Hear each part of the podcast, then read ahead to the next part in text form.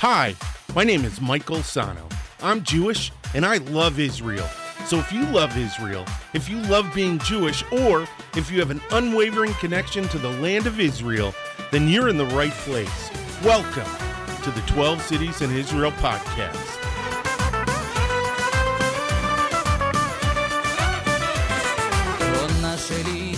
Shalom, shalom, shalom. Hey, what's going on? My name is Michael Sano, and welcome, welcome, welcome to the 12 Cities in Israel podcast, the only positive podcast about the food, the people, the culture, and the history of the state of Israel. Hey, if this is your first time watching, um, don't forget to hit the like button, the subscribe button, and the notification bell. And if you'd like to take us with you when you go to the gym, out on the out for a walk in the evening or while you're driving in the car, you can find us on SoundCloud, iTunes, Google Play, Stitcher, TuneIn, and on Spotify. And this episode is brought to you by the 12 Cities in Israel Modern Hebrew Flashcard System. Um, we have two sets out. They are available on Kindle, uh, on Amazon for Kindle. Uh, and they are $9.99 and for kindle unlimited they are free. So you can find them again on amazon. Um, and we have the aleph bet in both print and script. And we also have numbers in hebrew. So um, check those out. I'll have more on that at the end of the episode. All right hey we are in part two of our we're in a series right now, The 12 Cities in Israel, where I tell you all about the history and the modern city. And last episode was part one of Ashkelon, and it was the uh, the history, and we went all the way up until the British Mandate. We covered everything. Um, from the Canaanites, the Philistines, the Hasmoneans, excuse me, hiccup, uh, from my coffee, which I just sipped before, but I'm going to have another sip. Peter Madeira, this is for you, which means another hiccup will probably be coming in a moment. But the uh, the city of Ashkelon in ancient uh, history ends at the history of it ends at basically 1270 when the Mamluks destroyed it, um, and then moved on to and I'm telling you this because we're going to be talking about this in the uh, the Independence War, um, the Israeli Inde- War for Independence. Um, what propped up near it, near what's called Tel Ashkelon, uh, was this town called Majdal, and in 1948, the state of Israel declared its independence, and with this, uh, the Egyptian army started uh, advancing into the southern region. They came from the south, Syrians from the north, Iraqis, Lebanese, uh, Iraqis, um, and Jordanians from the east.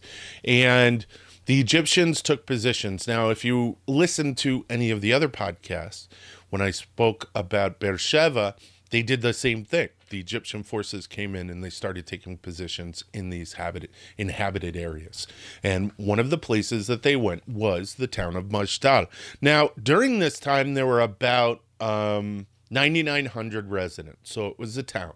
And then the Israeli Air Force, uh, the newly formed Israeli Air Force, uh, started bombing and uh, engaging in aerial raids against Egyptian positions in the region and in the town of Majdal. Um, now, this 9,900 population uh, within the town of Majdal was eventually reduced to about 1,000 due to residents fleeing from all the hostile. I mean, there were battles. You know what I mean? Stuff going on. There was there was shelling.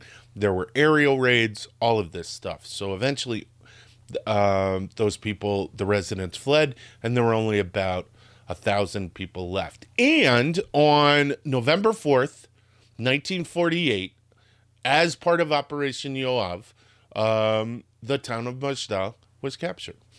Now, some residents did return to this city, um, and the population rose to more than 2,500 now, some of these people were refugees from fighting from surrounding areas, so it's not actually known if they were actually residents of Majdal.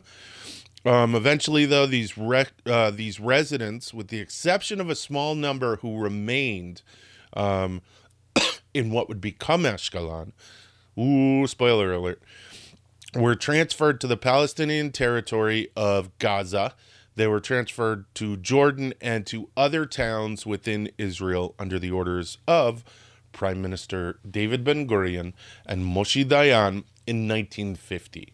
So this is after the war. And that happened. Um, was it right? Was it wrong? I don't know. I'm giving you information about an. Uh, uh, I'm giving you historical information. I'm not moralizing that information. I'm just giving it to you. So that is what happened.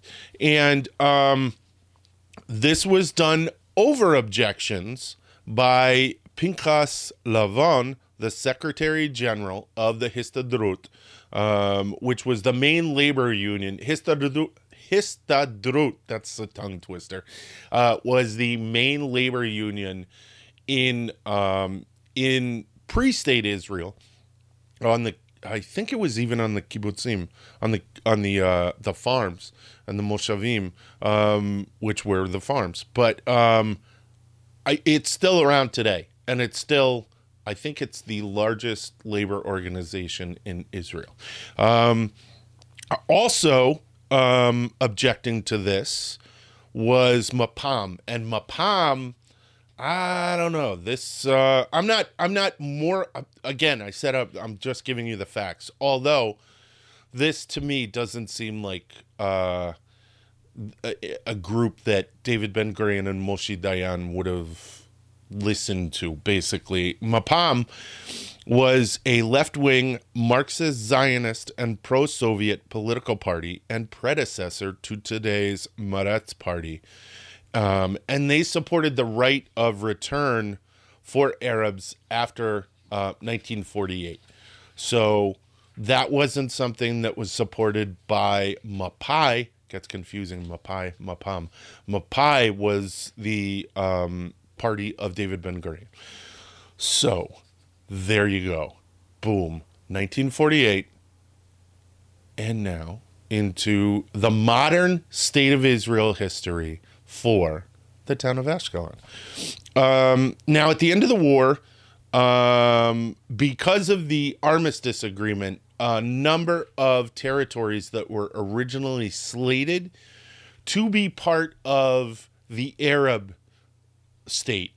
Uh, now, remember that when this was announced in 1947, uh, this partition plan, it was roundly rejected. They wanted no part of it. Um, so they said no. And Operation Yoav and I think Operation Dalet were intended to create secure borders for the new Jewish state. Now, this was important because what was going to happen to this land? This land wasn't going to go into conservatorship, it was just going to be no man's land, basically. Um, so they made a call a judgment call, and they went and they um, captured these areas. So these areas, um, and we said this about Akko. Akko orig- originally um, wasn't a part of um, the partition plan that would have had it within the borders of the Jewish state. Neither was Ashkelon. But boom, once the uh, the armistice agreement was signed, it's now on record that it's a part of Israel. So, the process of Jewish immigration began almost immediately into um, into Majdal in the uh, winter of 1948, and in June of 1949, the town of Al Majdal was proposed um, by the Israeli government as a regional urban center. So they were trying to figure out where they were going to populate within this new state, within this new country. Um, it would become the home of 20,000 new residents. So there was a lot of pre planning, a lot of urban development being done. Um, these new residents were would be new immigrants and demobilized soldiers, and within six months, the Jewish population um, it swelled to 2,500. I'm gonna take another sip of coffee, Peter. Uh-uh-uh. All right, so now we have Al Majdal being proposed as a um, an urban center within the new Jewish state. Now, during this time, the town ha- was, as I said, called um, Al Majdal. Um, it was renamed to Migdal Gaza, and then again renamed to Migdal Gad, and again renamed Migdal Ashkelon. Um, now, as neighborhoods were developed, the city um, expanded and the population grew. And in 1951, the neighborhood of Afridar, and this is really cool, was established. And this was, who was it? It was the, uh, it was designed by the um, South African Zionist Federation, and it was built on the garden model, I think it was. Um, and it was its proposal, its planning had it surrounded by orchard, orchards. Orchards, that's not a thing. Sur- surrounded by orchards so that it was really natural. Um, honestly, it's the predecessor to green. So it's a real green city. Um, and it's pretty fascinating. And it, it population that neighborhood just started building and building and building. Um, and in 1953, when this was established, um, it was also the year that the city formally adopted the name of Ashkelon. So Ashkelon became Ashkelon once again in 1953. Um, and it also became the seat of the Ashkelon subdistrict of Israel's southern district. So there are two districts. Um, I can't remember what the other one is. Uh, maybe it's the Beersheba district, but I don't think that's it. But it's the Ashkelon district. Uh, Ashkelon is the head of it. So, over the latter half of the 20th century, the population in the city continued to grow. And in 1955, this number uh, was 16,000. So, we're growing from 2,500 to 16,000 in only a couple of years, um, not even a decade. Um, in 1961, it was 24,000. In 1972, 43,000. And in 1983, 53,000 uh, until in 2005, when the population of Ashkelon reached more than 106,000. So this Ashkelon, well, it's by the it, it's it's by the ocean. Who wouldn't want to live there? And it's close to Ashdod, which is a port, and there are a lot of uh, there are a lot of jobs there. Um, but it's really just amazing how Ashkelon just keeps attracting new residents. Um, so since and it's continuing to grow. So since the steady increase in population, Ashkelon has embraced its growth and in December 2015, it proceeded with plans for seven new neighborhoods. Whoa. And this project will bring 32,000 new housing units. Um, and it will also, included in the project, is a plan for um, a new stretch of highway. And it will include three highway interchanges. Um, and all of this development is um, estimated to bring Ashkelon to being the sixth largest city in Israel. That's phenomenal. That's just that's amazing. That's that is the story of just a, a, a, place that wants to continue its growth, a place that wants to continue to be attractive to new residents and continue to grow. It's just it's pretty awesome. It's neat. Um, and it's a beautiful city. It is amazing. So um, if you want to go there, this modern, beautiful city. There's a ton of things to see. Um, one of them is Ashkelon National Park and the old Tel Beersheva, or not Tel Beersheva. Yeah, whoa, Freudian slip. Um, Tel Ashkelon, the original inhabit, uh, inhabited area of Ashkelon, where the old city was. Um, is a place, it's now a national park. And here you can see Byzantine, Crusader, and Roman ruins. And uh, there's also, I'm pretty sure this is, yes, where the Canaanite um, dig is. And there's also, no lie, no BS, the largest dog cemetery in the world is in Tel Ashkelon. I said it, it's real. You can go there. Whoa.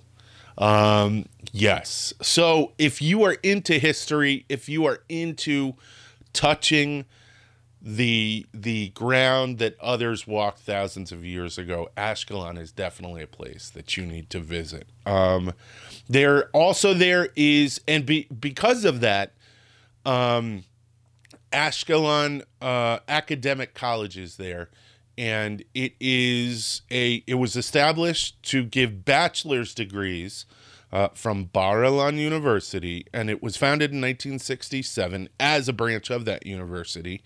Um, and it's focused mainly on teaching uh, accountancy and banking. So it's basically a, a business college. Um, but um, in 1988, the management was changed and the college began to expand its activity. Um, now, it is a regional college.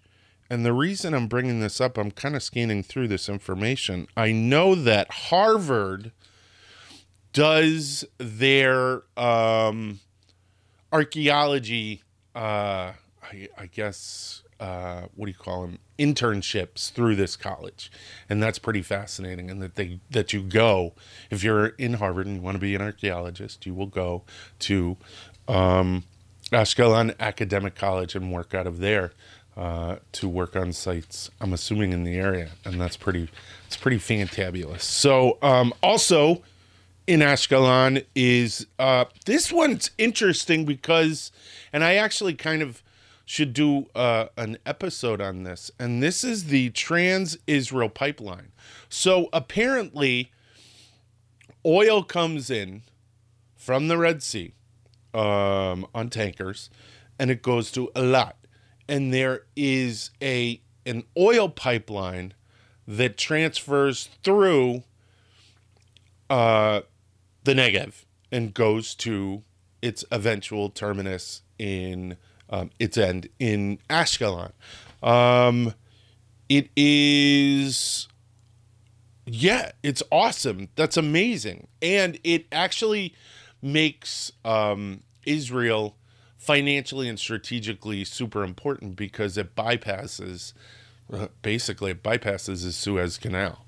Um, also, in Ashkelon, another strategically important thing is that's shared with other nations is their the home to one of the desalination plants. Now, Israel gets a large number, and I have done an episode on this. Uh, Israel gets a large number of uh, a large percentage of its water from desalination from the uh, from the Mediterranean, and they've sold um, that ingenuity to other nations, and it's they are the forefront. Israel is at the forefront of uh, desalination um, for fulfilling water needs for people throughout the world, and Ashkelon is one of the places where one of those desalination plants is.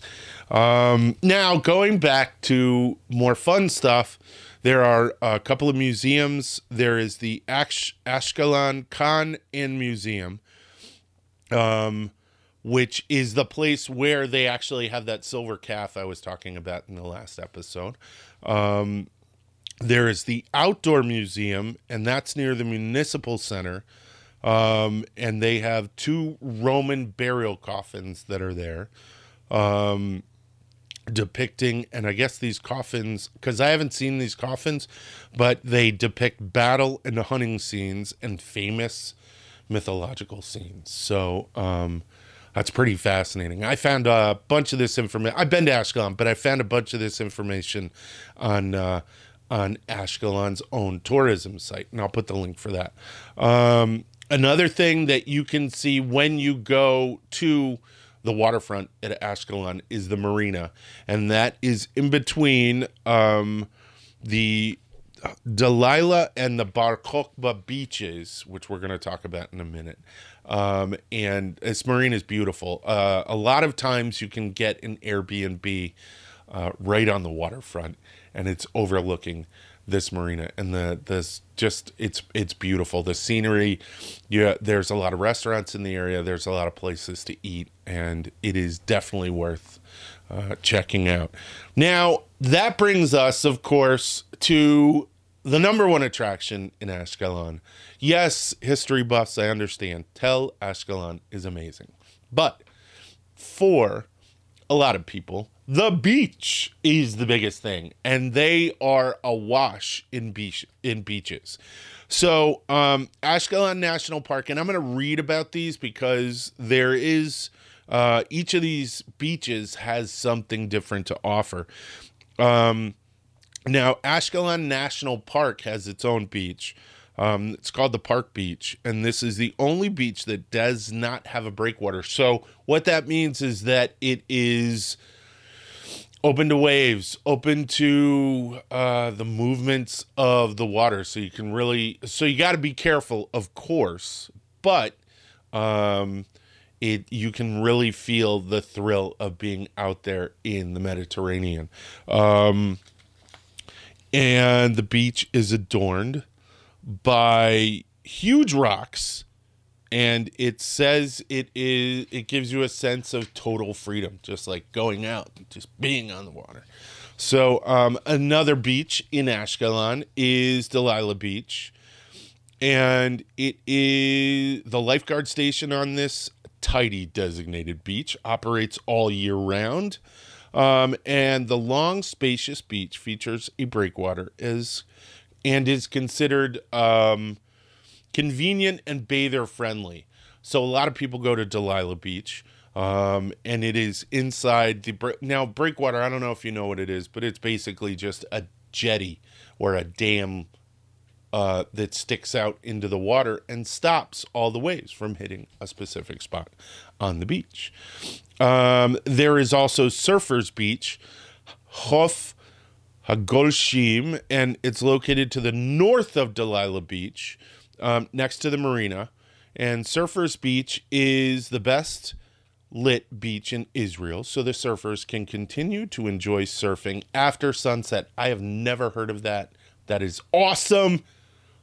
You got to be there. Um, the waves break on the marina's southern breakwaters and create a long wave where surfers can maximize their surfing abilities. Um, so it says it's not a designated beach, but it's a surfing beach. Boom. There you go. Um, the other one I told you about was Bar Kokhba Beach, and that is a designated beach. I guess it's designated by the town, uh, by the city of Ashkelon. And it is spectacular and breathtaking. It's amazing. It is w- well worth a visit. What I would suggest is stay in Ashkelon, go there to um, whichever one you want to go to, Bar Kokhba, Delilah, and then the next day go to the other beach. Um, there is a separate beach for the religious community, and it is considered to be one of the most beautiful beaches in the country. Um, you can enjoy sports, games. Um, it is especially clean and has new changing rooms. Um, and there you go. Um, it's supposed to be pretty great. Um, then you also, I just stumbled right there because I was thinking of coffee. I'm sorry. I'm going to have a sip of coffee. Um, so I'm confused. I haven't been to Bar Beach, and it is a. I, I'm wondering if it's. It says there are. It's open to men and women on alternate days. It has new changing rooms, which are open to men and women. I, I'm I'm I'm gonna have to look more into that. If anyone knows, hit me in the comments or send me an email. Um, that's what that hiccup was about. Um, all right, so our next beach is the Rock Beach, and it is not a designated beach. Um, and bathing is forbidden, so you can't swim there. Um, it is located south of the National Park Beach, and it is a mecca for people who enjoy walking along the beach. It is wild and pristine and perfect for uh, perfect for a sunset walk. So that sounds awesome. Um, and finally, the Seaside Promenade. And it is a beautiful promenade uh, with trees, all maintained. Um, all, all like it is. Uh, what is it? It's it's cultivated. Yes, it is. Uh, so the promenade's basically a promenade with trees on it. Um, it is situated at the edge of a sandstone um, cliff, which is called a kurkar, which is specific to Israel, um, on the beach, which gives you an advantage of enjoying the magnificent view of the sea and the edge of the city. So some of these beaches you can go to, some of them you can't go to, or all of them you can go to. Some of them you can swim at, some of them you can't.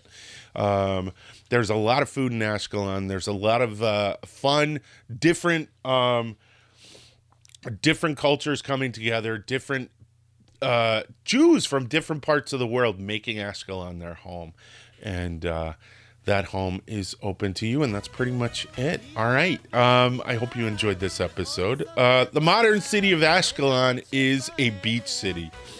So, if you want to go to the beach, go to Ashkelon. All right. Um, hey, that's it. Hey, if you like this video, hit the like button and the subscribe button and the notification bell. And if you want to take us with you, as I said before, you can find us on SoundCloud, iTunes, Google Play, Stitcher, TuneIn, and on Spotify. I told you in the beginning that this episode is sponsored by the 12 Cities in Israel Modern Hebrew Flashcards. Um, again, I, I think I also mentioned, I don't know if I did or not, the newest set is out, Numbers in Hebrew. Um, it's available on Amazon for Kindle. Um, our other set, the Aleph Bet set, is has print and script, so you can learn both uh, both alphabets. Um, so you can learn to read it in its formal setting, and you can learn to write it with the script. Um, check it out check it out check it out it is amazing they are fun to make a new one i'm working on a new one um, which will be the body and clothing um, i just i like making these i like bringing these to you uh, learning hebrew is the best way to get close to israel um, and you can do that with the 12 cities in israel modern hebrew flashcards all right guys um, that's it Toda להתראות ויאללה ביי. והיא איננה, גם שרחוקה היא ממני. זיכרונה עולה שוב בליבי הלילה, איך אותה רציתי כל חיי. ידי בידה ולאור ירח, עוד יאיר לי כוכב.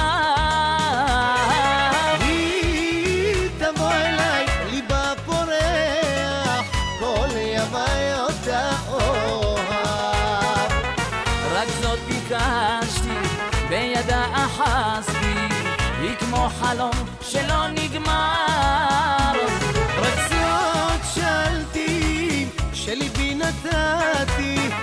הושעתי לפרח הנשאר. רק זאת שאלתי, שליבי נתתי, הושעתי לפרח הנשאר.